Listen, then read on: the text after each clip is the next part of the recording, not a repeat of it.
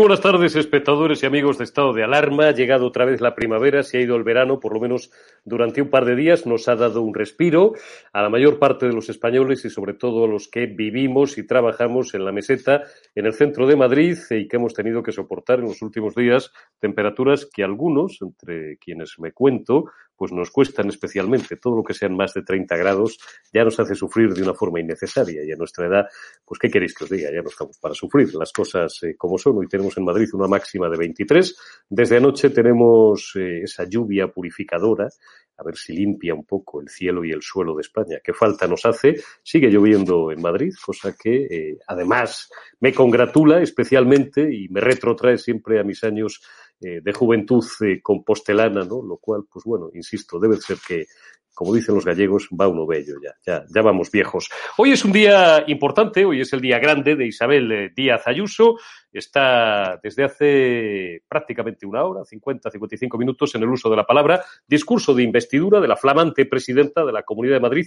Enseguida nos iremos en directo y también trataremos un asunto eh, con mucha menos dimensión que la noticia, la gran noticia del día, que es el discurso de investidura de Isabel Díaz Ayuso, pero que me ha apetecido, eh, por haceros un guiño, titular eh, con él y situarlo como eh, referente fundamental de nuestro cartel, de nuestra cartela de hoy del termómetro, cuál es la vacunación de Sanchinflas, una vacunación absolutamente, bueno, pues eh, como corresponde a su persona, ¿no? como gusta de ser llamado, una vacunación a medio camino entre la propaganda goebbelsiana y culto a la personalidad de sátrapas como el líder norcoreano. El jefe del Estado, el rey Felipe, se vacunó con toda la discreción del mundo, no hubo ni una imagen. Otros ministros, como Carolina Darias o como María Jesús Montero o como Miquel Iceta, a los que ya por edad, lógicamente, ha correspondido hace algunas semanas o hace algunos días ser vacunados, como muchos se han limitado a una foto personal, a un selfie, como el que hemos podido hacer muchos eh, de recuerdo, para subirlo a sus redes sociales, pero la factoría propagandística de Moncloa ha decidido que eh, la vacunación de su persona debe de ser pues prácticamente algo equiparable al acontecimiento interplanetario que vaticinó en su día Leire Pajín sobre un encuentro entre Obama y Zapatero y nos amenazan con una superproducción al estilo de las de Netflix o HBO. Os hablaremos eh, de ello dentro de un rato. Voy a saludar en primera instancia a nuestros invitados, como siempre digo, para no ser descortés. Andrés Dulanto, jefe de economía de OK Diario. ¿Cómo estás, compañero? Bienvenido a esta mesa. Buenos días. Pues muy bien, bueno. Eurico. Aquí estamos escuchando las medidas. Vale, ahora hablamos largo y tendido de Isabel Díaz Ayuso y a nuestro profesor de ciencias eh, políticas, cuidado y mimado y muy del gusto también de los espectadores, de todos vosotros, de este canal. Don Rubén Herrero, ¿cómo estamos? Muy buenos días. Bien, que no es poco, Eurico, encantado de saludarte y a todos los espectadores también de Estado de Alarma. Igualmente. La bandera Rubén. sigue alzada. Sí, señor, sí, señor, siempre, siempre en pie. No sé si estoy en condiciones y si así voy a consultar, por eso me pongo las gafas. Esto de las gafas yo os explicaré qué sentido tiene, no es coquetería, ¿eh? por si hay alguno que ha pensado semejante tontería, lo digo con cariño, no, no va de eso. Es que es un sistema muy útil que yo utilizo desde hace muchos años para comunicarme con mis realizadores. Os lo, voy a explicar, hombre, porque sé que además eh, a veces esto humaniza y, y os gusta que os contemos estos pequeños secretitos. Cuando me quito las gafas es porque estoy pidiendo plena pantalla. Cuando me pongo las gafas en muchas ocasiones es porque quiero que el realizador se vaya únicamente a nuestro invitado, a nuestro entrevistado o a la señal en directo a la que, a la que vayamos. Está ya Josué Cárdenas, Alberto me está diciendo, vamos a dar paso a nuestro compañero, a nuestro reportero estrella, Josué Cárdenas, que está cubriendo desde primera hora de la mañana los previos, ahora el discurso de investidura y después las declaraciones posteriores en la Asamblea de Madrid. Josué, muy buenos días. No sé si por madre. O sea, por eso. está, Hola, es- muy está buenos listo días Josué. a toda la mesa del... Adelante, Muy buenos adelante. días a toda la mesa del termómetro, don Eurico Campano. Estamos aquí en la Asamblea de Madrid y hoy hay una protagonista, Isabel Díaz Ayuso, que ha venido de blanco para dar uno de los discursos que van a marcar la agenda política. Está presentando su candidatura a la presidencia de la Comunidad de Madrid, algo que conseguirá sin problema, y muy centrada en las ayudas al pueblo madrileño, ayudas a las madres. Ha dado un dato muy importante, 14.500 euros por hijo nacido a madres menores de 30 años y que lleven 10 años empadronadas en Madrid. También ayudas para autónomos, ayuda para lo verde, eso que se llena la boca más Madrid, pues también Isabel Díaz Ayuso ha incidido en su discurso. Bueno, ha agradecido a los madrileños el apoyo, los votos y sobre todo, pues eso, que sabe y se siente presidenta de la Comunidad de Madrid. Gracias, Josué. Volveremos a darte paso antes de terminar este termómetro y al término del discurso de Isabel Díaz Ayuso. No creo que le queden muchos minutos, un discurso de investidura aproximadamente. Eh, la duración estándar eh, suelen ser de unos 90 eh, minutos. Tengo otro ojo con la señal en directo que tengo en otro monitor de la Asamblea de Madrid. Eh, os iré también eh, suministrando algunos de los cortes, algunos de los totales, como decimos en, televisión, de las declaraciones que hemos eh, entendido en estado de alarma como más interesantes dentro de los anuncios que ha hecho esta mañana Isabel Díaz Ayuso en un discurso que ha combinado a partes iguales. El contenido político, ha sido un discurso muy político, ha hablado, bueno, pues la reivindicación y el orgullo de la autonomía de las políticas de Madrid frente a las imposiciones del Gobierno de la Nación, que ha criminalizado, como todos sabéis, durante estos 15 meses de pandemia a los ciudadanos de Madrid por el mero hecho de ser madrileños. Y digo que esta parte política y esta parte, bueno, pues muy como le gusta a ella, muy en líder, la ha combinado también con anuncios básicamente de carácter fiscal y económico, algunos también de carácter sostenible, guiño del Gobierno de Ayuso a la izquierda, pero eh, eso sí, sin las milongas de decirnos que tenemos que volver a, ser herbívoros, ¿no? que es lo que le gustaría al señor Bill Gates, que está haciendo una fortuna fabulosa, más de lo que la tiene, gracias a estas eh, tonterías y demostrando también que eh, tampoco en ese terreno, si la derecha o el centro derecha liberal se pone, pues eh, no hay izquierda, ni más Madrid, ni rejonistas, ni anestesistas que nos ganen. Te voy a pedir en primer término, y luego ya abro la mesa a las opiniones de, nuestros dos invitados estrella de hoy, te voy a pedir, Alberto, el primer corte de Ayuso, uno genérico que tenemos, mm, donde ensalza el orgullo y la independencia frente la independencia, evidentemente no en el sentido en el que quieren los golpistas y los proterroristas catalanes, sino la independencia como la autonomía y el orgullo de ser madrileños frente a las imposiciones y a la criminalización del gobierno de la nación. Vamos a escuchar a Ayuso 1. Continuaremos aplicando las medidas que han sido respaldadas por las urnas y mantendremos nuestra decisión irrenunciable de defender los derechos de los madrileños de quienes pretendan interferir en las competencias propias de la Comunidad de Madrid o quienes la ataquen con el objetivo de impedir que la libertad triunfe en la toma de nuestras decisiones.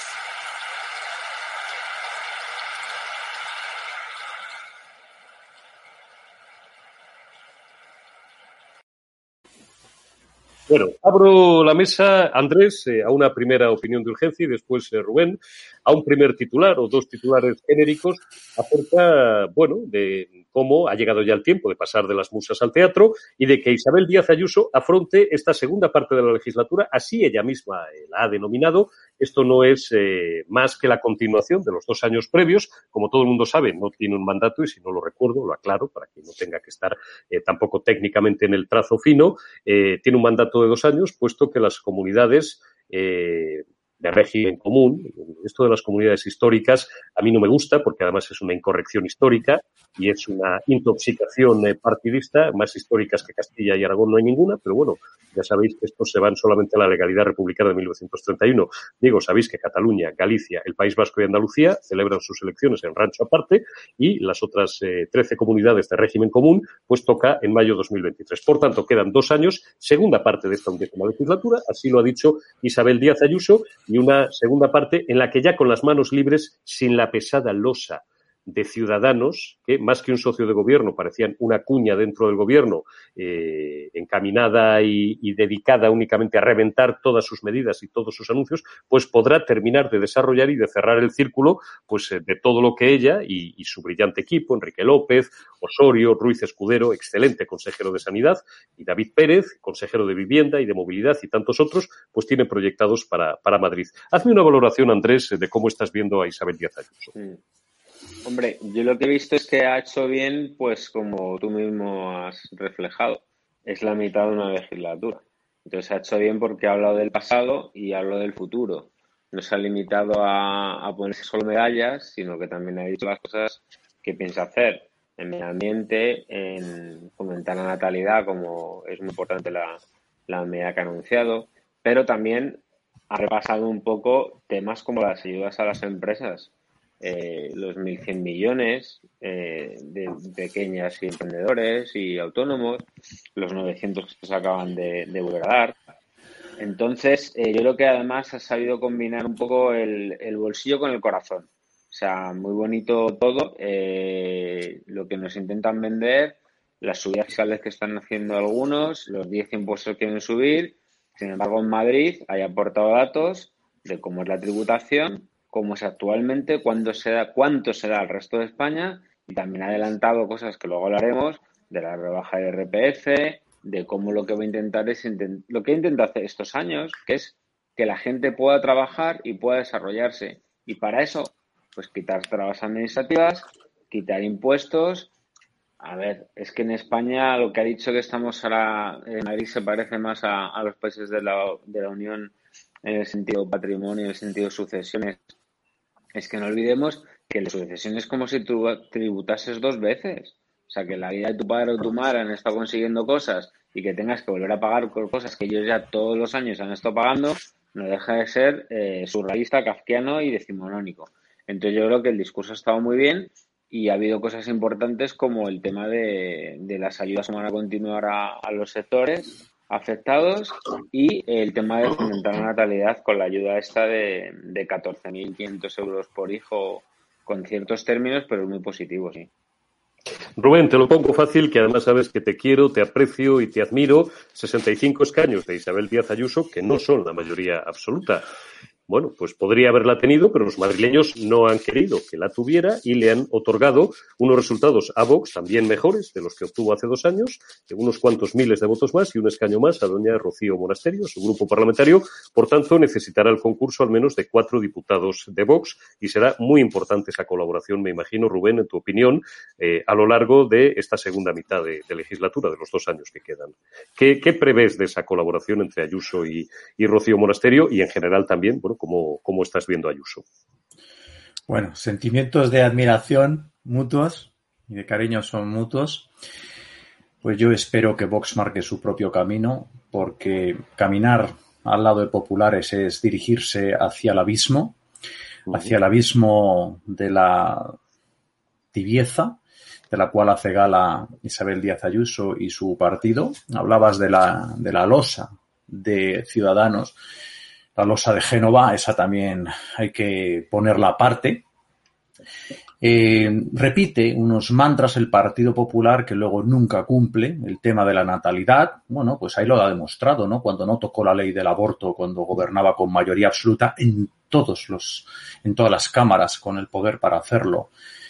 Eh, habla de la natalidad, pero ella eh, no se aparta de la agenda del lobby gay ni de la agenda 2030, eh, que destruye el modelo tradicional de familia y es un atentado contra la natalidad, la cultura de la vida. Hay que recordar que el Ayuntamiento de Pozuelo de Alarcón, ni más ni menos, tiene una concejalía para implementar la siniestra Agenda 2030. No me creo nada de Isabel Díaz Ayuso, se encuentra donde está por una tormenta perfecta en las elecciones pasadas. Bueno, y si quiere cambiar y demostrar que que es algo diferente, pues deberá hacerlo. Pero yo lo que creo es que Vox tiene que ser muy firme con este Partido Popular que abraza la tibieza por bandera y Vox tiene que seguir su camino, al margen del Partido Popular. Ni derecha, ni unidos, ni nada. Cada uno por su lado. Y ya veremos qué pasa. Esa idea que tratáis de vender algunos, Eurico, de que hay que sumar siempre, que hay que sumar siempre. Bueno, con calma. De momento, cada uno por su lado, porque abrazarse al Partido Popular es ir al abismo y yo no quiero irme al abismo ya. ¿eh? Yo ya he tenido bastante abismo popular. Entonces, lo que hay que hacer es cada uno por su lado, firmes, perfecto, posibilismo, que gobierne. Cada ley, cada presupuesto, sangre, sudor y lágrimas para el Partido Popular. Lo vamos a ir viendo. Lamento cortar el rollo con Santa Isabel. Bueno, no lo lamento. No, no, tú no tienes que lamentar nada, no me fastidies. No, lo digo de broma, lo digo de broma, irónico, ironía, estás, ironía. Estás aquí para, para emitir opiniones libres y, precisamente por eso, porque nosotros sí que somos plurales, no como los gorilas en la niebla de algunas mañanas y, otros bultos sospechosos, como diría el maestro García, que circulan por ahí. Nosotros aquí somos mucho más libres de lo que quiere decir la, propaganda ultraizquierdista y los medios de intoxicación habituales. Vamos a, ir a cuestiones concretas y le vuelvo a pasar la pelota a Andrés Dulanto, que eh, es, además de ser jefe de economía de OK Diario, eh, flamante puesto, recién estrenado, del que nos eh, alegramos muchísimo. Qué buen fichaje han hecho Eduardo Inda y Carlos Cuesta colocando a Andrés Dulanto, que probablemente es uno de los mejores, probablemente no, con toda la seguridad, mejores periodistas económicos de España. Digo, te voy a pedir el 2 y el 3 prácticamente seguidos. Alberto, vamos con el 2 porque eh, vamos a escuchar algunos de los anuncios concretos ya en materia económica y en materia, sobre todo, puramente fiscal que ha hecho hace unos minutos Isabel Díaz Ayuso. Vamos con el 2, Alberto. La más importante de las medidas a partir de enero de 2022 es la siguiente. Les anuncio a las mujeres embarazadas menores de 30 años con rentas inferiores a 30.000 euros anuales, las ayudaremos con 500 euros al mes desde el quinto mes de embarazo y hasta que el bebé cumpla dos años.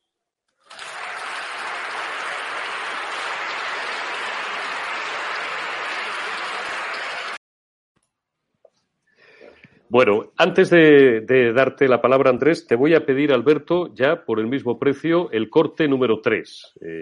Yo utilizo, eh, para, para, facilidad eh, de nuestro realizador y de nuestro orden interno, sin ningún tipo de, de, problema, pues estos, estos códigos internos. Hoy estoy muy en clave interna, muy en clave de fontanería de cómo se elaboran y se ejecutan este tipo de formatos y estos programas. Espero que no, que no os importe. Si alguien le, rechina un poco, pues le, le pido disculpas.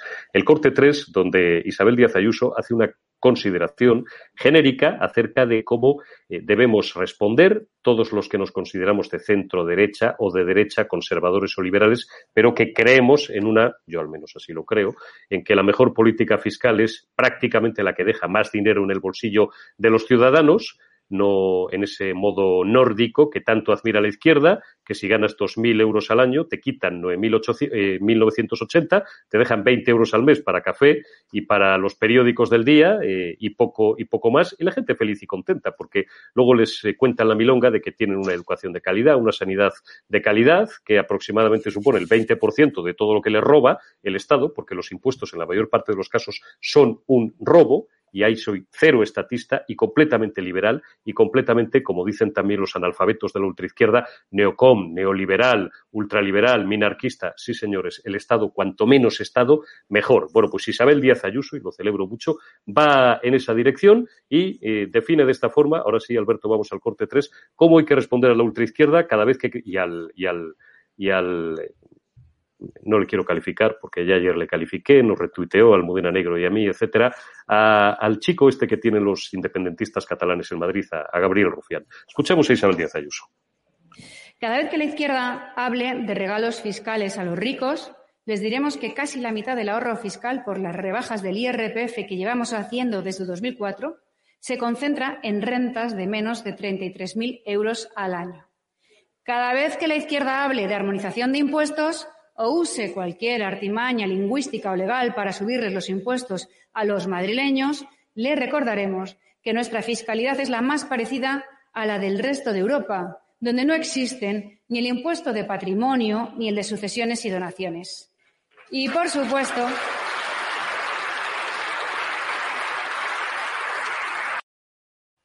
Si los impuestos, Andrés, en la mayor parte de los casos son un robo, cuando uno españolito medio, por ejemplo, podría hablaros de otras naciones europeas, tiene que tributar a lo largo de su vida dos, tres y hasta cuatro veces por la misma cosa, y en algunos casos como esa figura eh, que debería de llevar a la cárcel a prácticamente toda la clase política, que se llama sucesiones y donaciones, es decir, por heredar la vivienda habitual de mis padres, en muchos casos, que a lo mejor es lo único que me pueden dejar, que es el producto de los ahorros de toda su vida, por cierto, comprada, o una segunda vivienda en provincias o en la playa, comprada durante los tiempos de ese maldito, entre comillas, dictador que ponía la bota o que puso la bota durante 40 años encima de la cabeza de todos los españoles. Bueno, pues eh, durante aquellos tiempos es donde muchos de nuestros padres, los que tenemos mediana edad, cuarenta y tantos, cincuenta, cincuenta y algún años, se pudieron comprar, insisto, esa vivienda habitual, esa segunda vivienda en la playa, después de muchos años de ahorro, de trabajo y de esfuerzo.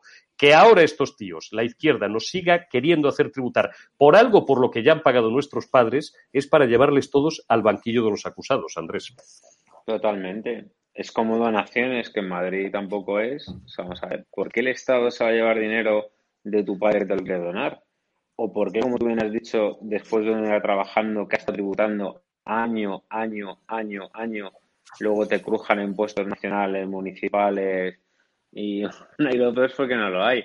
Y luego cuando hablan, eh, el gobierno este Frankenstein, cuando habla de, de presión fiscal, que ya lo hemos hablado alguna vez, una cosa es presión fiscal cuando comparan España con otros y otra cosa es esfuerzo fiscal del españolito. Es decir, si tu PIB es menor, lo que tú recaudas tiene menos porcentaje sobre el PIB, hombre, es porque a lo mejor ganas mucho menos. Es porque mucha gente en paro. Es porque hay mucha economía B. Entonces tú no puedes subir impuestos con la excusa esa. Calcula lo que paga cada uno con respecto a lo que ingresa, no con respecto al PIB del nacional y lo que se recauda en impuestos. Claro, a mí me encantaría pagar, no sé, 10.000 euros en impuestos todos los meses y ganar todos los meses 50.000 y ser Ronaldo. Ya, pues es que no es el caso. Y luego, por ejemplo, en el discurso de, de Ayuso, que obviamente todo es mejorable, como todo es mejorable, pues ha habido cosas muy importantes que, algunas ya las adelantó ayer o que diario. Pues fíjate, en eh, la rebaja de 300 millones de euros, estoy leyendo el discurso, pues eh, el IRPF eh, es un descuento que, beneficia a, a 3 millones de contribuyentes madrileños. Lo del tramo mínimo del impuesto de la renta más reducido de toda España está en el 8,5 el recorte del RPF tiene más impacto en las rentas bajas, el 5,6.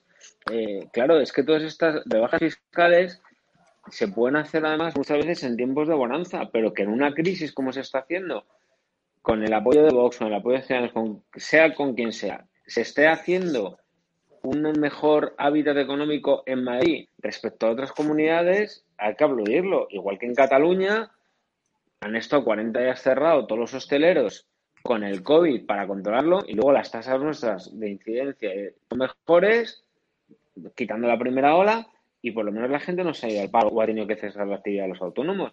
Entonces, hay cosas que se han hecho bien, que luego todo es mejorable, sí, pero yo sí que en el discurso he visto cosas muy interesantes.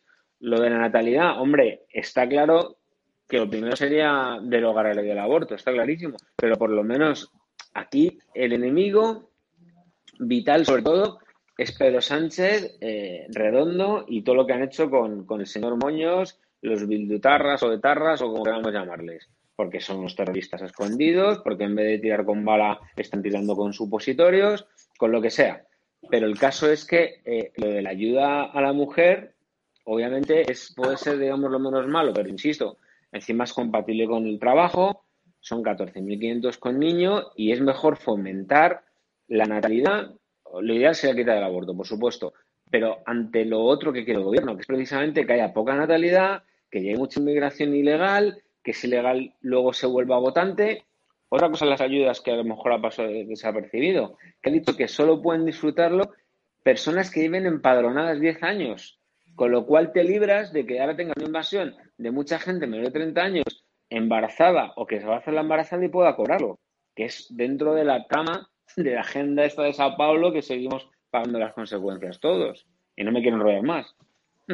No, pues, pues, es que además le has dejado dos o tres vías abiertas. Rubén, te lo vuelvo a poner fácil. Bueno, valórame lo que te dé la gana, valórame técnicamente si quieres las medidas que ha anunciado Yuso, pero sobre todo, eh, viniendo de ti, me gustaría que me valoraras eh, con total amplitud. Ya ha citado además algunos elementos que sé que te van a resultar eh, extraordinarios para continuar por ahí el hilo argumental, Andrés, como la no derogación de la ley del aborto, esta, esto, esto del foro de Sao Paulo del final. Valórame esas ayudas a la natalidad o, bueno, esa insistencia en la importancia que tiene luchar eh, contra eh, el invierno demográfico. esta es la expresión que ha asumido Isabel Díaz Ayuso en el, en el discurso, Rubén. Si fueran verdad, que no lo son, si fueran verdad, bueno, buenas medidas. Pero si el problema vuelve a ser el relato, y si yo sé que el PSOE es mucho peor que evidentemente el gobierno Frankenstein, pero ¿quién es el cómplice necesario para el relato de la izquierda? ¿Quién ha sido? El Partido Popular. El Partido Popular que le ha comprado todas las las ideas a la izquierda. Isabel Díaz Ayuso y el Partido Popular están prisioneros del relato dictado, el lobby gay y por la Agenda 2030. Y os pongo un ejemplo. Santiago Abascal, en una entrevista en el Toro TV, se puso un pin con los piececitos de un niño, ¿no? En, en, el seno de la madre. Un pin por la vida, un pin contra el aborto. ¿Os imagináis a Pablo Casado o Isabel Díaz Ayuso poniéndose ese pin Claro que no.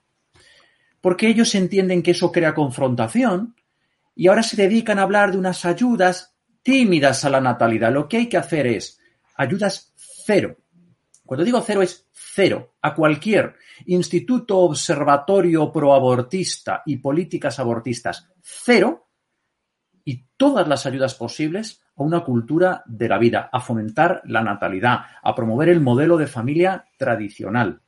Y esto hay que hacerlo, porque como tú has dicho, Eurico, estamos en un invierno demográfico.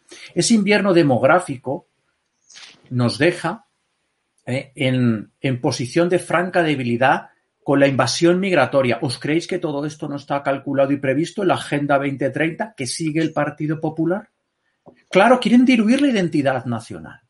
Quieren diluir la familia como escuela de vida. Y en eso están. Y en eso han tenido al Partido Popular de cómplices. Porque el Partido Popular, cuando tuvo todo el poder para hacerlo, no tocó ni una sola ley ideológica. Y, decís, ah, eran antes. No, el otro día Pablo Casado, sus asesores, después de la manifestación de Colón, dicen, en las calles no se sacan votos. Ellos están otra cosa. Isabel Díaz Ayuso es un verso suelto. Está por ver. ¿Esas ayudas son buenas? Bien. Hay que hacerlas mucho mayores. Hay que reducir el número de diputados autonómicos como ha propuesto Vox. Es que así también se reduce gasto. Las políticas fiscales, de acuerdo, pero hay que ir más allá. Una tarifa plana. 10% IRPF. Impuesto, eh, por supuesto, ningún impuesto de sucesiones ni donaciones, ni al patrimonio. La tarifa de autónomos rebajada. Impuesto de sociedades, tarifa plana, 10-15%. Hungría está empleando medidas de esta naturaleza fiscalmente y medidas por la natalidad como eximir a las familias de tres hijos de IRPF por toda su vida. Ah, claro, hay que reducir el gasto político al cual PSOE y Partido Popular se agarran como si les fuera la vida en ello. Es que, claro, les va la vida en ello, porque no han trabajado nunca en nada que no sea la política. Y claro, el ejemplo es Hungría. Tarifas planas. Impuestos reducidos. Hombre, ¿nos parece una buena medida eximir de IRPF a las familias numerosas de por vida? Ah, pero aquí no podemos.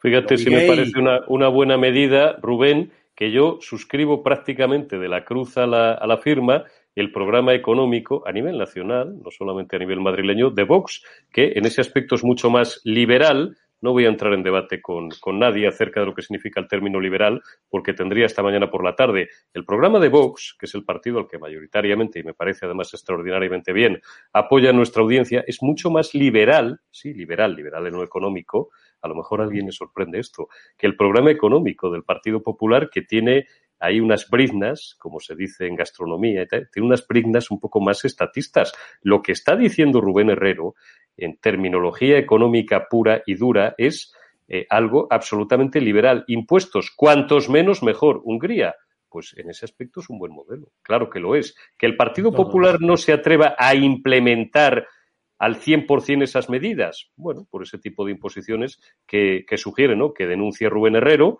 efectivamente, yo creo que en ese aspecto Isabel Díaz Ayuso sí que es un verso suelto y ya estoy opinando bastante porque yo no vengo aquí a opinar a la de una a una y media, más de lo que lo hago, sino a repartir, a repartir juego. Y de esto y de otras cosas vamos a seguir hablando. Isabel Díaz Ayuso también ha hecho valoraciones políticas a nivel nacional que me parecen del máximo interés. Antes vamos a, porque sigue el discurso, Alberto, vamos a pinchar un minuto la señal en directo de Isabel Díaz Ayuso, a ver qué está diciendo ahora. Lleva ya más de una hora hablando, lleva casi hora y media.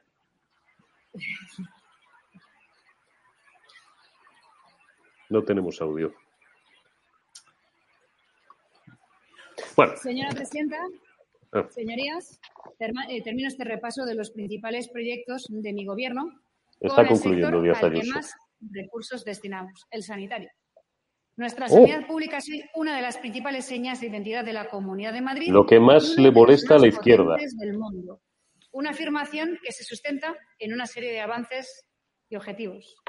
Seis de los diez mejores hospitales de España son madrileños, incluido La Paz, y los tres mejores en gestión de la pandemia, Gregorio Marañón, La Paz y la Fundación Jiménez Díaz. Aguantamos un minuto más, Alberto.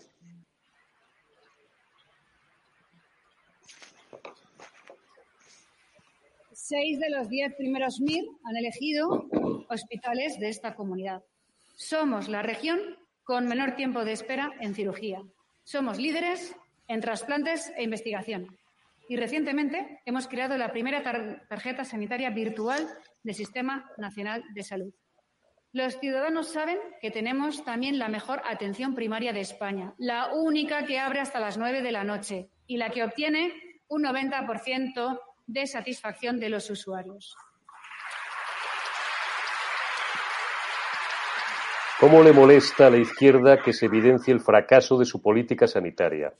Sigue Ayuso hablando de sanidad. Nuestro plan, nuestro plan consiste ahora en partir de esa positiva realidad para seguir mejorando ahora tanto la sanidad en su conjunto como más específicamente la atención primaria. Si la Cámara me da su confianza para formar gobierno, seguiremos desarrollando el plan con el que vamos a modernizar y reorientar este nivel asistencial. Se invertirán más de 80 millones de euros para mejorar las condiciones laborales de los profesionales y crearemos 1.200 plazas de distintas categorías en los próximos tres años. Con ello se pretende disminuir la presión asistencial y favorecer la estabilidad laboral y mejorar la retribución. La semana pasada autorizamos, además, la renovación de más de 11.000 profesionales de la sanidad pública. Y a esto se suma el Plan de Infraestructuras de Atención Primaria 2020-2024, con actuaciones en más de 30 centros de salud de la región, además de las obras en ocho centros de salud que se encuentran a punto de concluir y que se iniciarán próximamente, sumándolo otros 21 centros. A todo esto se suma una nueva infraestructura. Nos lo, nos lo llevamos, Alberto, luego haremos algún pinchazo más en directo. Cuánto me alegro de que haya coincidido, de que me haya guiado esa mano invisible, en la que tanto creemos algunos, para coincidir justo en el pinchazo con Isabel Díaz Ayuso hablando de sanidad. Porque, Andrés, que la gestión sanitaria en Madrid ha sido un éxito, por no irnos más lejos, en los últimos 15 meses de desgracia que hemos atravesado, creo que eso lo puede cuestionar o un sectario o un imbécil. Que una de las actuaciones más miserables que yo he visto a la ultraizquierda en los últimos 45 años de la vida de España ha sido criticar una política que ha salvado vidas y la construcción de un hospital que ha salvado tantas vidas como Isabel Zendal y celebro que además te lo esté preguntando a ti que lo has sufrido en tus carnes y en tu primera persona, ha sido eso, una de las actuaciones más miserables de la ultraizquierda en el último medio siglo. Ladra la ultraizquierda y sigue cabalgando Díaz Ayuso con su brillante política sanitaria. Claro, es que a Ayuso lo han criticado, todo lo vamos a criticar por miles de cosas. luego, que si la mascarilla lo dijo y al final era el modelo que decía ella. Que si los controles en barajas de determinados países y luego va así. El Zendal, insisto y lo sabes, yo como paciente gente con neumonía bilateral que estuvo ingresado, tal y cual, pues haber hecho un centro específico especializado en eso. No, es que no tiene quirófanos, que el COVID no se estirpa, que el COVID se trata y el COVID es supervisión y las eh, unidades eh, intermedias para que no tengas que pasar a UCI, pues se tengan que intubar. Entonces, ha hecho una medida y criticaban esa medida. Esto es como el que falla un penalti y le gritan, macho, es que le ha tirado él. Pero es que encima no la ha fallado, ha metido gol. Pero aún así lo critican. Entonces, eh, los números están dando la razón. Más de 5.000 ya dados de alta.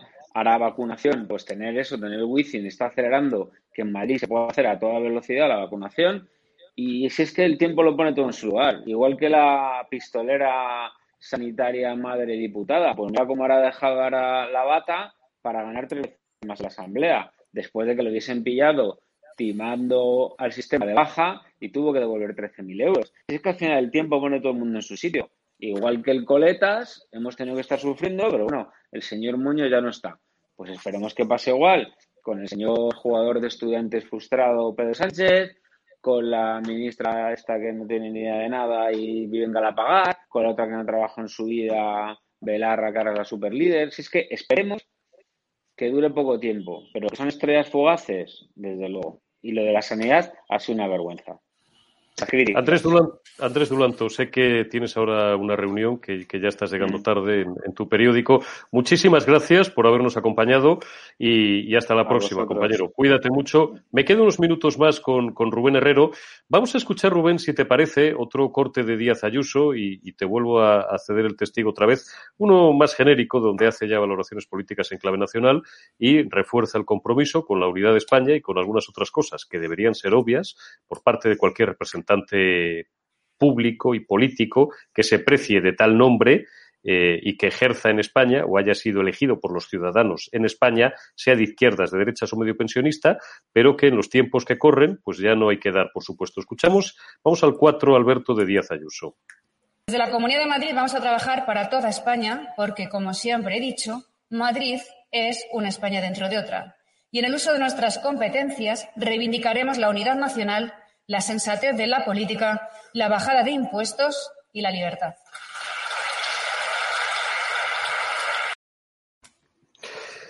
Les cae gordo Madrid y la Comunidad de Madrid a la ultraizquierda y yo, mm, antes de que se le ocurriera a Miguel Ángel Rodríguez y lo empezara a decir, con todo el respeto hacia Miguel Ángel, que me parece un profesional extraordinario, desde luego al que Iván Redondo y algunos otros aficionados no le llegan ni a la suela del tacón, un tío que hizo presidente José María Aznar ya de entrada, merece todos nuestros respetos. Digo que antes de que se le ocurriera a Miguel Ángel Rodríguez, algunos ya veníamos tiempo diciendo que odian a Madrid, porque Madrid es España.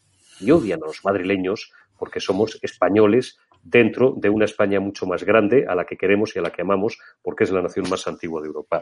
Rubén, valórame si Isabel Díaz Ayuso va a ser defensora lo suficiente o solo poquito de la unidad de España también dentro de su puesto, nada humilde, porque maneja mucho más presupuesto que más de la mitad de los ministerios, cuál es el de presidenta de la Comunidad de Madrid y en qué medida puede Vox también ayudar a iluminarle el camino a Isabel Díaz Ayuso.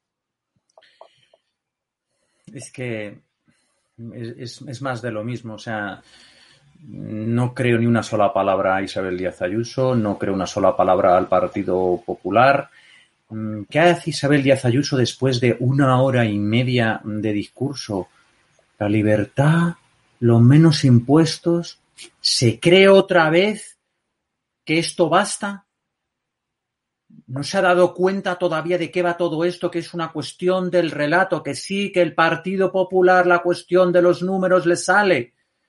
¿Y por qué entonces pierde las elecciones? ¿Y por qué entonces genera el rechazo que genera? ¿Y por qué entonces está desaparecido de todas partes? Porque no tiene el relato. Mira, en la cuestión de la sanidad, Eurico, en Madrid se ha hecho lo que se debía hacer si hubiera gestionado Rocío Monasterio, si hubiera hecho mejor, sin dudas pero se ha hecho lo que se tenía que hacer. Se ha levantado el Hospital Central, que es un gran logro, un inmenso logro. ¿Dónde está la política de comunicación del Partido Popular respecto al Cendal? A los sabotajes que sufrió por parte de la extrema izquierda el Cendal. Pero ¿sabes por qué sabotearon el Cendal? Porque el Partido Popular le ha regalado la educación, la sanidad y la calle a la extrema izquierda. ¿Dónde vienen las huelgas estratégicas? Sanidad y educación. La movilización en la calle. ¿Qué dice Isabel Díaz Ayuso frente a esto? ¿Va a combatir el relato? No, me habla de libertad y de bajar impuestos. El relato es coger hoy la asamblea y decir, miren señores, Aquí no se va a aplicar una sola medida del lobby LGTBI.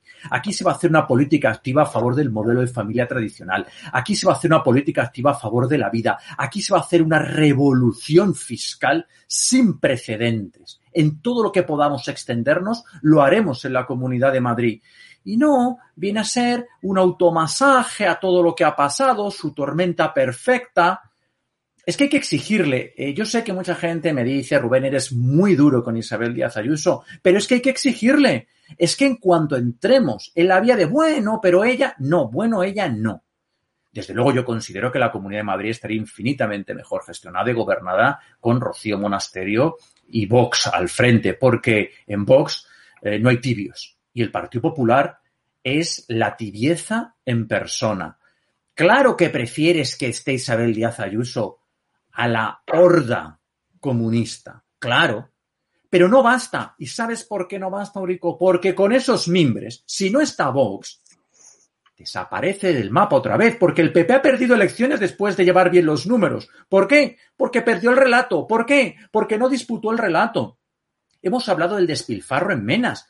El Partido Popular criticó la campaña explicativa del coste de los Menas de Vox. Criticó la campaña porque no quieren entrar ahí. Isabel Díaz Ayuso dice que hay que integrarlos. ¿Con qué dinero? ¿Con el mío? Con el mío no. Tienes toda la razón en que la batalla estratégica está también en las calles. Yo comparto contigo lo del relato.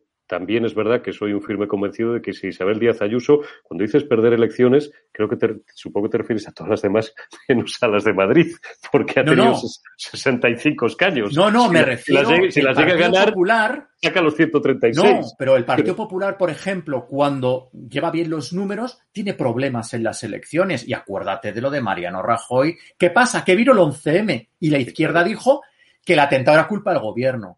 O sea, el PP pierde elecciones o tiene unos problemas de, imagen cuando lleva los números bien. y ellos se preguntan, ¿por qué no pasa esto? Ahí coincido contigo porque es que como yo me, cuento entre los que consideran que la legislatura de Rajoy ha sido una desgracia para España eh, en la práctica totalidad de, de todos los asuntos que abordó, no, que no abordó, que no abordó, como la cuestión catalana, que eh, ahora los miembros del gobierno de España gustan en llamar del conflicto catalán, que terminó de desbaratarlo, Mariano Rajoy, mejor dicho, Mariano Rajoy no, porque Mariano Rajoy era, digamos, la idiocia personificada y la abulia y la apatía, la señora Soraya Sá de Santa María, el canciller Margallo y, algunos otros que, bueno, pues eh, en aquel momento compartían la misma fascinación que comparte ahora el gobierno sanchista por gentes, por tipos, por golpistas, convictos y confesos, por delincuentes como el señor Oriol Junqueras.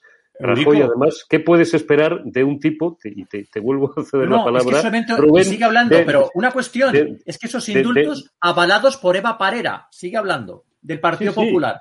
Que sí, que sí, pero sí, sí, sí, todo, si todo eso, si todo eso está clarísimo. Un tío que le hacen una moción de censura que se va a ponerse hasta arriba de copas, debía estar muy desesperado, a uno de los restaurantes más caros y más exclusivos de Madrid, al lado de la puerta de Alcalá, que deja España una tarde gobernada por un bolso y que es tan absolutamente abúlico que es incapaz, bueno, venía siendo durante años incapaz de decidir entre Cospedal y entre Soraya Esa de Santa María y que eh, es incapaz de hacer algo que podía haber hecho porque se lo recomendaron por activa, por pasiva y por perifrástica, que hubiera sido dimitir para disolver las cámaras, para convocar elecciones generales y para evitar esta desgracia de la cual se cumplen ya tres años. Que no lo hubiera evitado y lo hubiera ralentizado es un debate técnico que además me parece particularmente interesante, pero en el que no tenemos tiempo para estar. Pero efectivamente, la legislatura de Mariano Rajoy en muchísimos aspectos, por no decir casi en todos, no fue más que la tercera legislatura de Zapatero. Y si no, que se lo digan a mi amigo Jaime Mayor Oreja o al bueno de Francisco José Alcaraz,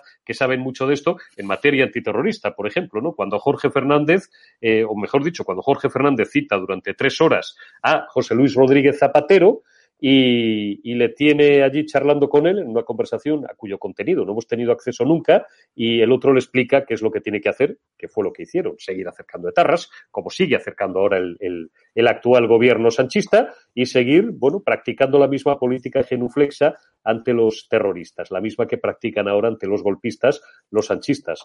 Por tanto, eh, bueno, pues esa es la historia reciente del Partido Popular, pero si en eso estamos, Rubén, completamente de acuerdo. Es que contra hechos no valen, no valen opiniones. pero habrá que cambiar. O sea, entonces, ¿cuántas veces te tiene que engañar el Partido Popular para seguir andando en círculos? Porque es que aquí parece que no pasa nada. dicho lo cual, también te digo, hace un mes o un mes y medio, los madrileños han tenido la oportunidad de ir a las urnas y si hubieran querido lo que muchos eh, legítimamente, y además yo creo que en parte de lo que decís tenéis buena parte de razón, pues eh, Rocío Monasterio no hubiera tenido 13, hubiera tenido 70 escaños, pero ha tenido 13. Isabel Díaz Ayuso ha tenido 65. No sé si eso es producto, yo sí creo que es producto, que es la idea que dejé antes abierta, de una brillante o de un brillante planteamiento hecho por Miguel Ángel Rodríguez, que al final han hecho identificar al madrileño. Ayuso, abierto, izquierda, cerrado. Ayuso, abierto, izquierda, mm. Cerrado porque durante 15 meses la gente lo ha pasado muy mal y ha afrontado una crisis sanitaria brutal, pero sobre todo una crisis económica. Mientras vemos cómo estos tíos siguen teniendo un tren de vida absolutamente insultante que sería para meter en la cárcel a unos cuantos, hay cientos de miles de familias en Madrid y en todo el resto de España que se han arruinado, a las que hemos visto llorar de rabia porque no podían seguir manteniendo sus negocios abiertos mientras los socialcomunistas directamente se reían de ellos. Por tanto, el relato es importante, Rubén, pero yo creo que también la gestión también. Hago un poco de provocador porque nos hemos quedado solos. ¿eh? bueno, la gestión es muy importante, pero a pesar de la buena gestión, el Partido Popular es incapaz de comunicar y transmitir. Yo lo recuerdo llorando por los platós al PP de lo del Cendal. Pero ¿qué pasa? Que, no, que decían que Pedro Sánchez había boicoteado la visita de un miembro de la comisión. Pero por favor, ¿no tenéis a nadie en Europa para poner en, en relieve el, trabajo del Cendal? ¿Lo que supone el Cendal? ¿Un acierto absoluto de la administración de Ayuso? ¿No tiene a nadie el Partido Popular para contrarrelatar? Claro que tienen, pero sobre todo escuchan a Narciso Michavila decirles en la calle no se ganan las elecciones, no confrontéis, no confrontéis, y así les va.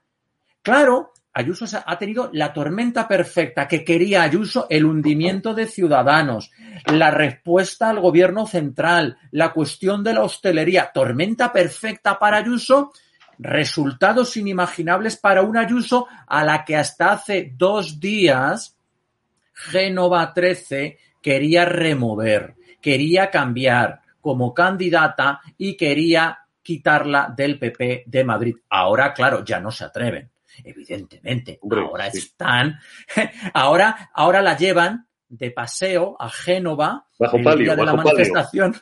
Bueno, no, bajo palio no. La llevan de paseo, que es diferente. Bajo palio no la llevan porque ven la jugada de Miguel Ángel Rodríguez. Oye, vamos a, ir, no la llevan. vamos a ir un momento y luego continuamos tú y yo, Rubén, unos minutos. Te robo unos minutos más de tiempo. Vamos con Josué, que acaba de terminar el discurso de Ayuso y están saliendo los diputados. Josué, ¿Estamos? cuéntanos. Muy buenas, don Eurico, a toda la mesa. Aquí seguimos en la Asamblea de Madrid cuando acaba de terminar la presidenta Isabel Díaz Ayuso aquí en directo. Casi dos horas de discurso en la que, bueno, ha estado marcado por esa fuerza que caracteriza a Isabel Díaz Ayuso. No ha dejado a nadie atrás, es una frase que ahora el gobierno se acuña, pero que ella ha querido tener. Y fíjense, estamos muy cerca de que Podemos, el grupo parlamentario Podemos, hable en, este, en estos momentos, en directo.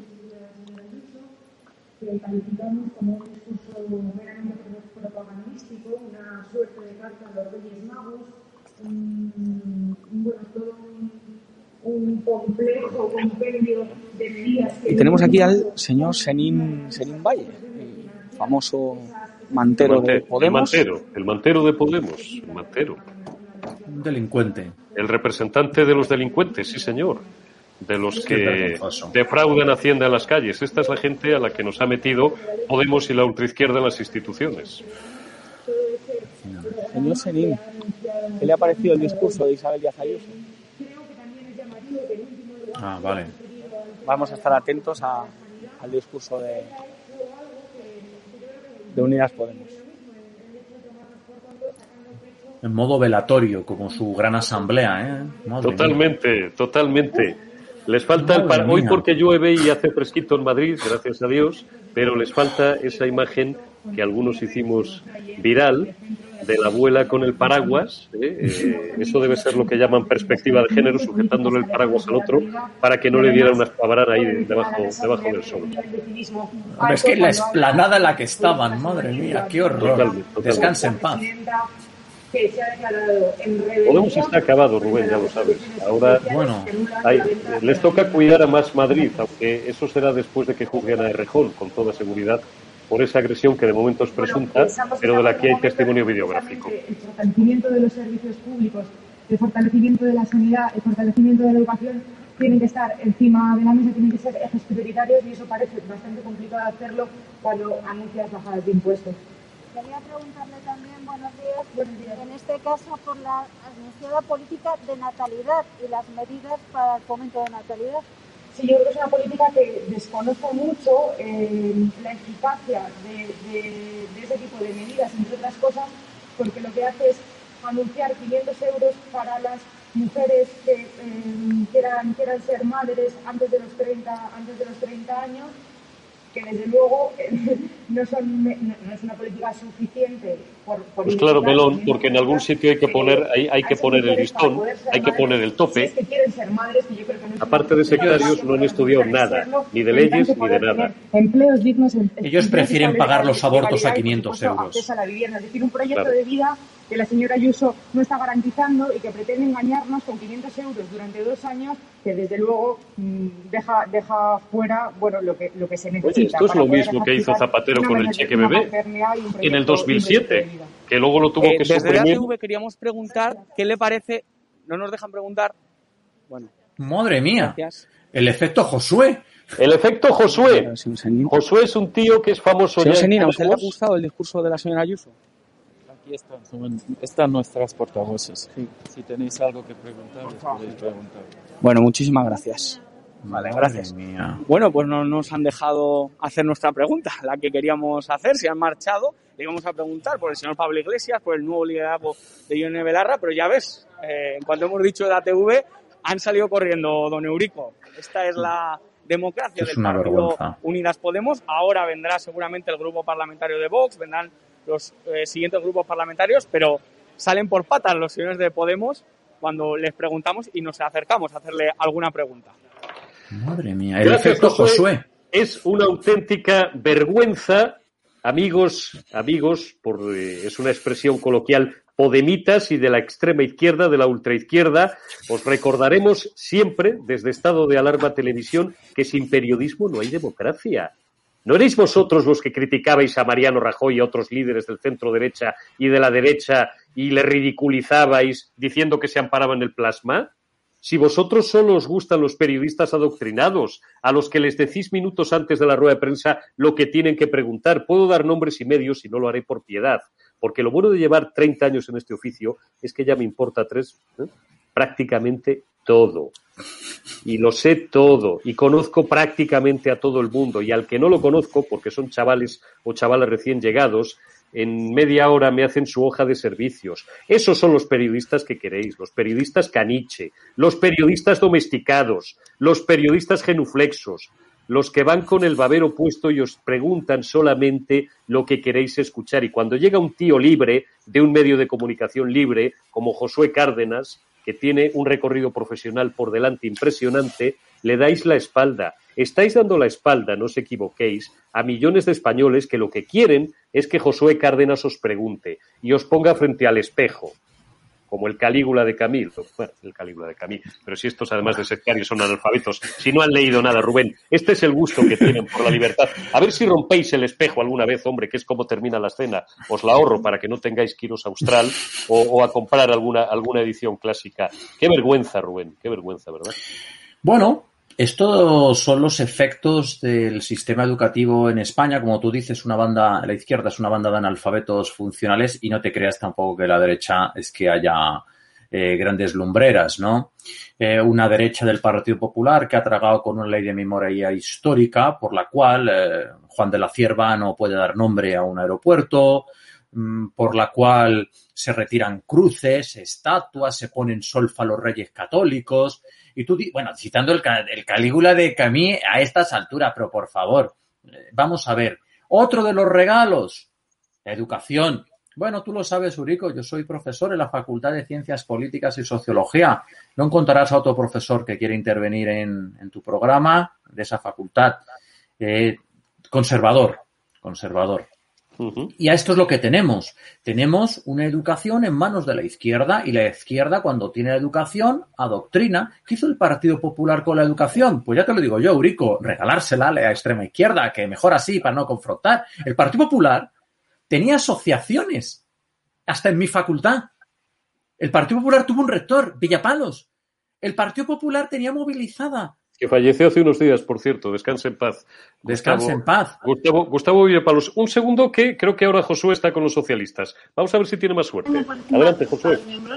como el que ha presentado uno de los mejores planes y más solventes de, eh, para el plan de recuperación. Por lo tanto, España sigue estando como unos países más cualificados y, y, en mejor posición dentro de la Unión Europea gracias al plan que ha presentado de transformación y resiliencia. Ni una mención a esto. Y si hay inversión y que habrá en Madrid será gracias a que el Gobierno de España lo ha traído a España y a la Comunidad de Madrid. Ni una mención.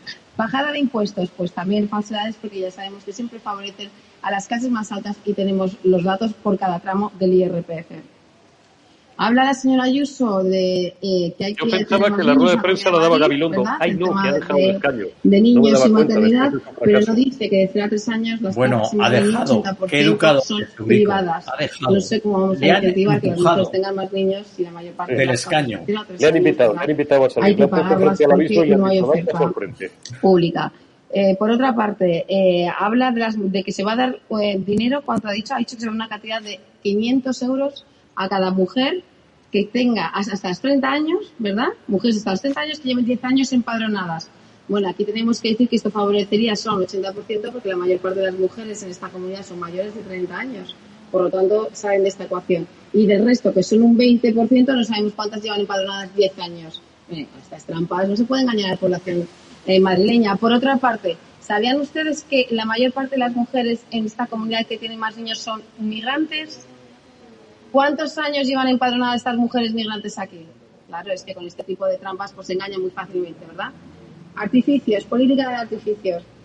Por otra parte, también ha hablado, me, me ha gustado mucho cuando la señora Ayuso ha dicho que va a poner a las mutuas a trabajar, porque no sé si usted sabe, ustedes saben que esto es una medida que el gobierno de España sacó ya hace un mes. Hombre, por favor. Hombre, ¿No te das cuenta de que no sabe ni hablar? bueno, hablan de Parece que está en la barra de un bar, con una cerveza sin alcohol, supongo, delante. Gracias a la gestión del PP en la ciudad de la Es que este es el nivel, Eurico. de hablar es se- de, eh, hombre, por favor, como si estuvieras ahí con cuatro amigas tomando, una, unas cañas en, en Carabanchel. Y resiliencia. Pues Es la de degradación de la política. Que el La gobierno de política España ahora son todo traído echarse a llorar, aspavientos, y gestos, de particular. Muletillas, Y de. Como una feria del ganado, con un de perdón de vacas y ganaderos, que son mucho más elegantes que todos Cierto es que estos. Vamos. pero no se ha dicho Es lo que hay, un mantero, de diputado, plantillas y una seco, precariedad total. Y Nada, tú pagas los impuestos, él vende lo que le apetece. de Así funciona la vida. Hombre. Y luego él se aprovecha de todos los gastos la sociales. Perfecto, maravilloso, en Y ruta. luego, pues, la falta de autocrítica, ¿no? Con 7.000 ancianos casi fallecidos en residencias, ni una mención. Queremos a nuestros ancianos, queremos la libertad.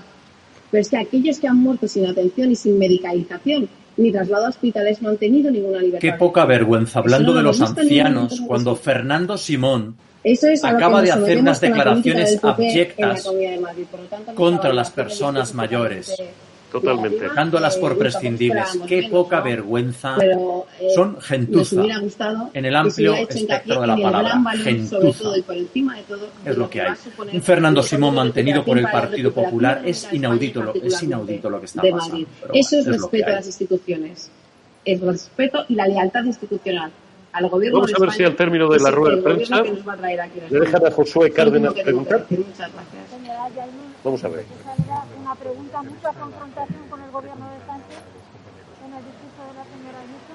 Sí, mucha confrontación en el gobierno y sobre todo la falta de reconocimiento, como acabo de hacer ahora eh, yo hincapié, de lo que supone para España la recuperación económica, particularmente de Madrid, que los fondos se hayan traído aquí, porque es que además ya ha hecho un informe la Comisión Europea de Evaluación que salió ayer, que salió ayer y somos uno de los países mejor parados junto con Portugal. O sea que a los hechos me remito. Y ayer también ustedes saben que la presidenta eh, von der Leyen estuvo aquí y también lo, lo dijo. Por lo tanto, creo que esto es malo para los españoles en líneas generales. Para EDATV una pregunta muy sencilla. ¿Quién va a ejercer el liderazgo en este grupo socialista después de la marcha de Gabilondo? ¿Tienen pensado un nuevo filósofo, profesor, es entrenador de baloncesto? ¿Quién va a ejercer ese liderazgo en el peso de Madrid? No entiendo bien su pregunta, porque estamos en la Asamblea de Madrid, la portavoz del Partido Socialista, aquí soy yo ahora mismo. Pero bueno, eh, tras la marcha de Ángel Gabilondo, de no querer entregar su acta, o sea, de no llevar su acta, ¿quién va a ejercer ese liderazgo? ¿Quién va a estar en cabeza? Obviamente el liderazgo lo llevo yo en la Asamblea de Madrid con una dirección bastante sólida, como usted muy bien sabe. Bueno, por lo menos estos nos contestan. Son un poco más inteligentes, muy poquito, ¿eh? pero un poquito más inteligentes que los, que los podemitas. Rubén, no quiero despedir esta conexión sin eh, preguntarte, eh, porque yo lo he propuesto para provocar un poco a nuestra audiencia en la cartela general del, del anuncio de este programa y he hecho un Eh, par de bueno, apuntes. en el- don Eurico, a toda la mesa, eh, decirle bueno que hemos intentado preguntarle a la señora del Grupo Socialista quién va a ejercer ese liderazgo. Ahora parece más país, así que vamos a, a esperar a la señora Vamos, García si quiere. Vamos, continuar. vamos a escuchar al anestesista, hombre, que nos va a dar un par de minutos de gloria. Vamos a aguantar un par de minutos. A la que confunde los ingresos con los beneficios. Agra, el nivel. lo dije el otro día en Twitter. Los ingresos hay que eh, contabilizarlos. Es lo que ingresas. Bueno, buenas tardes. En bruto. Los Eh, beneficios está es por lo que escuchando el discurso de investidura de la señora Ayuso. Esta no y el trabaja en una principal problema privada. que tiene Mira. es la falta de credibilidad. Falta de credibilidad porque ha hecho un reciclaje de medidas que ya traía en el 2019 y que obviamente no ha cumplido, más un reciclaje de medidas que sabemos que no quiere ni puede cumplir.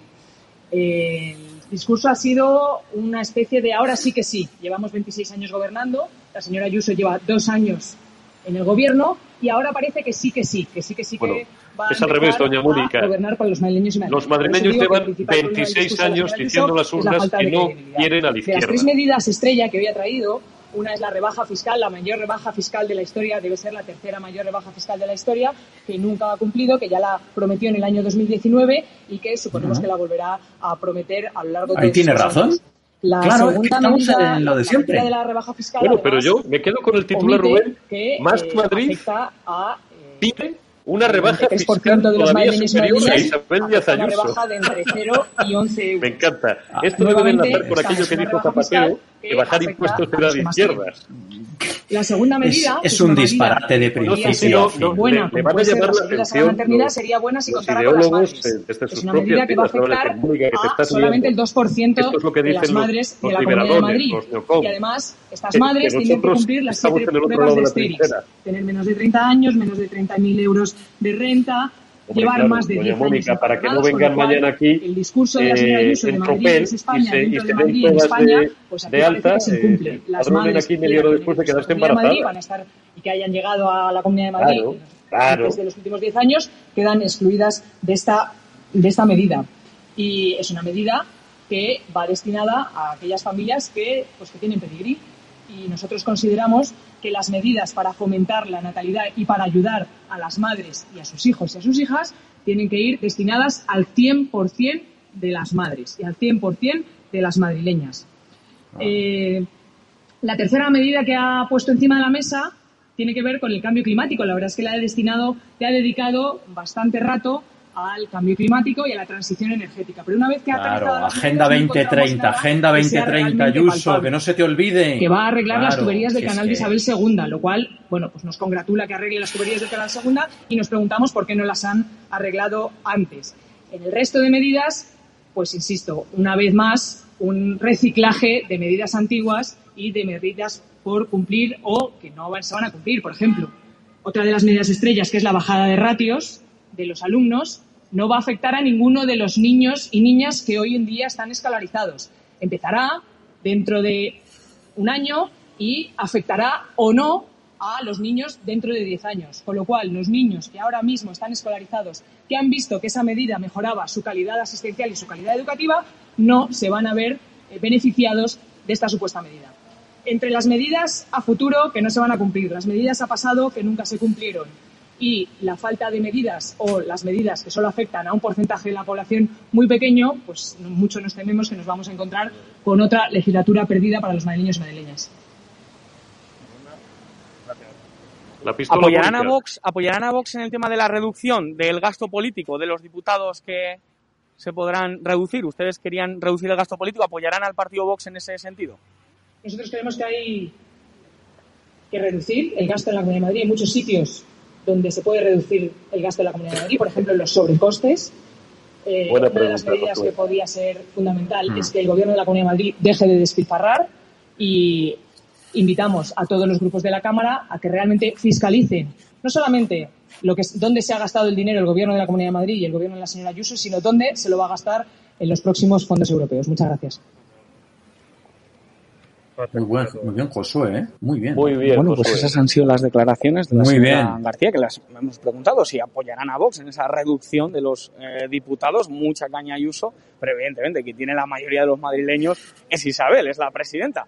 Así que bueno, pues la izquierda cargando contra Isabel Díaz Ayuso, diciendo que no cumple lo que dice, pero esas son las propuestas de Ayuso y quien ha apoyado a, la presidenta es el pueblo de Madrid. Así que nada, muy atentos, puede que llegue el grupo parlamentario Vox, no sabemos si ya no quedan más grupos que comparecerán, pero bueno, estaremos atentos ahí, don Eurico, hasta que termine este emocionante termómetro. Estate, estate atento porque sí que nos gustaría, a menos que se prolongara mucho en el tiempo, escuchar a, a Rocío Monasterio. Faltaría más que le hayamos puesto el altavoz a Podemos y al, y al, y al mantero este, que además impresiona, impresiona, claro, porque representa delincuentes, impresiona por la envergadura física, que no han querido contestarnos, que le hayamos puesto el micrófono, como nosotros, que sí que somos libres a diferencia de ellos. Por otra parte, tenemos a gala eh, la libertad de expresión y la libertad de información y dar todos los puntos de vista posibles a nuestros espectadores para que se hagan una idea cabal de las cosas al PSOE y a Más Madrid y no escuchemos a Rocío Monasterio. Eso sí, si no se nos prolonga mucho en el tiempo y no se nos mete con el, con el resto de, la programación, porque tampoco quiero abusar de, de la confianza y, de la amistad de, de, Rubén Herrero. Oye, Rubén, un, un pildorazo antes de, antes eh, me, me lo dejé en el tintero. Valórame esta nueva amenaza goebbelsiana de que nos hagan una serie, un docudrama de la vacunación de don Pedro Sánchez. Manda narices que hasta el jefe del Estado, el rey Felipe, se haya vacunado dentro de la más absoluta discreción y normalidad. No tenemos ni una imagen del rey vacunándose, tenemos alguna, pero desde el punto de vista privado, como nos hemos podido hacer todos para nuestras redes sociales o, para, nuestros amigos o para tener un, un recuerdo de, de Iceta o de María Jesús Montero, pero creo que a Sánchez prácticamente le quieren vacunar en, en prime time. Qué vergüenza. Estamos ya prácticamente a cinco minutos de convertirnos en Corea del Norte, Rubén. Bueno, yo supongo que el amado líder, exhausto por la reunión bilateral de 29 segundos, bueno, básicamente después de hacer el ridículo en la OTAN, pues ahora necesita eh, un pequeño masaje mediático y se lo darán, pues le pondrán haciendo la... Eh, y cuando le pongan la vacuna, soltará un rollo berebere sobre las vacunas, sobre lo bien que lo han hecho ellos, 100.000 muertos, que sigue pendiente esa auditoría que juró que se iba a hacer sobre COVID, que por supuesto no se ha hecho ni se hará. Y bueno, masaje mediático al, al amado líder, que viene de firmar un ridículo escandaloso. Yo soy profesor de Relaciones Internacionales en la Universidad Complutense de Madrid y desde luego el ridículo que ha hecho en una cumbre internacional pasa a los anales de la historia mendigando unos segundos de paseo, pero es que no, no le hacen ni caso. Esa es nuestra política exterior. Auténtico desastre. No tenemos objetivos, no tenemos estrategia para nuestros intereses nacionales, no sabemos ni dónde estamos ni a dónde vamos. Estábamos en la OTAN cuando es el país que tiene me menor inversión de PIB en Fuerzas Armadas, un presidente que califica la inversión en Fuerzas Armadas como gasto superfluo y se pone ahí al lado de Joe Biden a contarle una película de 29 segundos que el otro que está completamente ido no sabía ni a quién llevaba al lado, ni lo que le estaba diciendo, ni le importaba.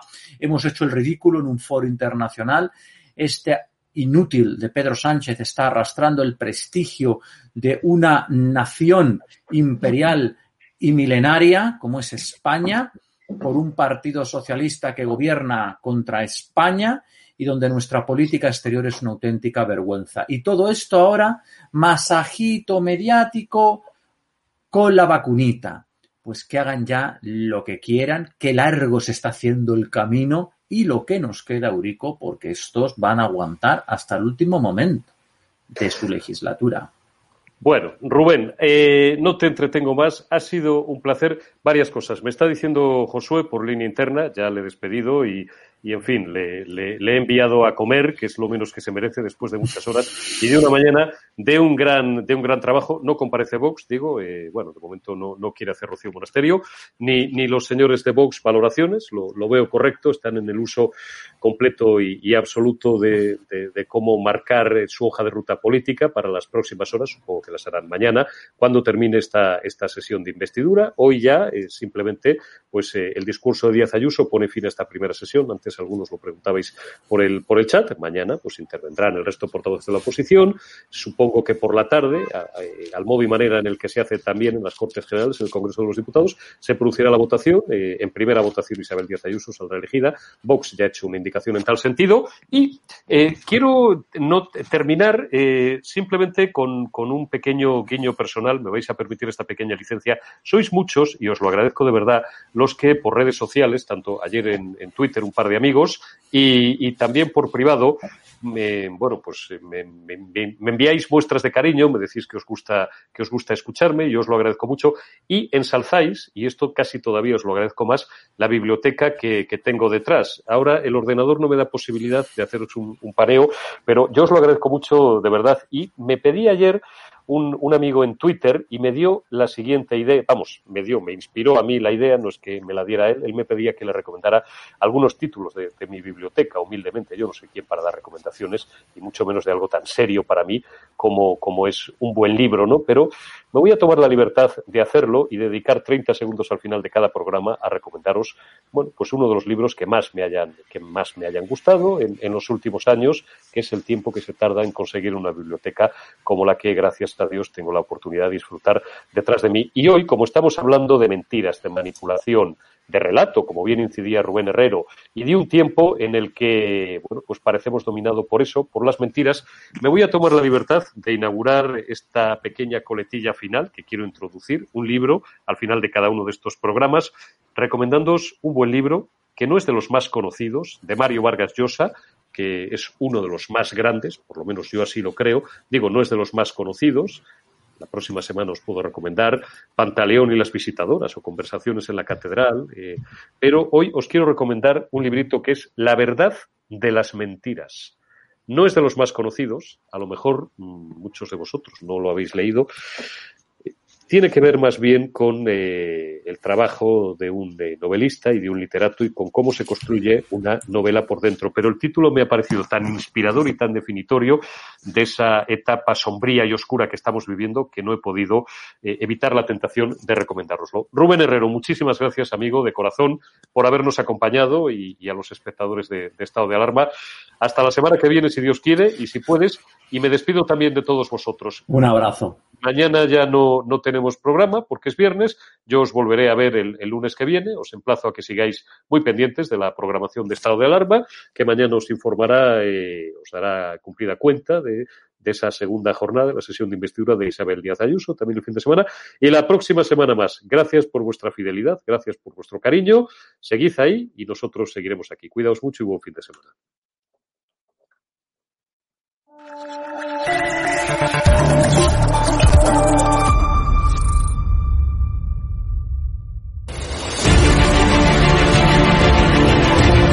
Preguntado, usted está siendo investigada por presunta administración desleal. Es una vergüenza que la extrema derecha media... ¿Quién es la extrema derecha? Los que contratan...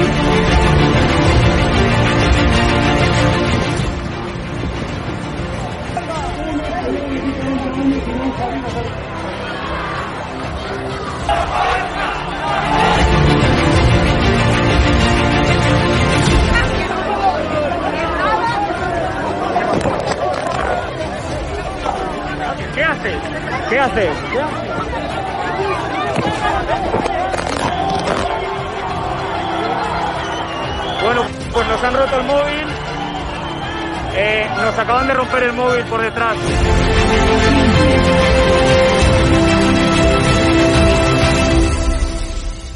edatv.com, ¿vale? Pincháis aquí y ponéis los datos fundamentales. Y ahora, como veis, eh, nos pide que firmemos este contrato de suscripción, lo leéis con calma, por supuesto, y le dais a continuar. Y ahora nos pide que introduzcamos pues una contraseña, y lo doy a continuar. Y ahora me pide que confirmemos el correo electrónico. Eh, habréis confirmado vuestro correo electrónico y os pide ¿vale? Que elijáis una membresía. Está gratis, mensual, semestral, anual, ¿vale? Pues podéis elegir, por ejemplo, si queréis ayudarnos pues con 9,99 euros al mes y con la tarifa eh, plata, pues le dais a aceptar y suscribirse. Pincháis aquí y como veis, ya os dice aquí, os pone todo claro, a Fact News Consulting, plata, tarifa plata mensual, 9,99 euros, le dais a pagar y os abrirá ya pues la, el TPV, ¿no? Ponéis vuestra tarjeta bancaria, ponéis la caducidad, el código de seguridad y ya podéis llegar a pagar dándole a este botón automáticamente.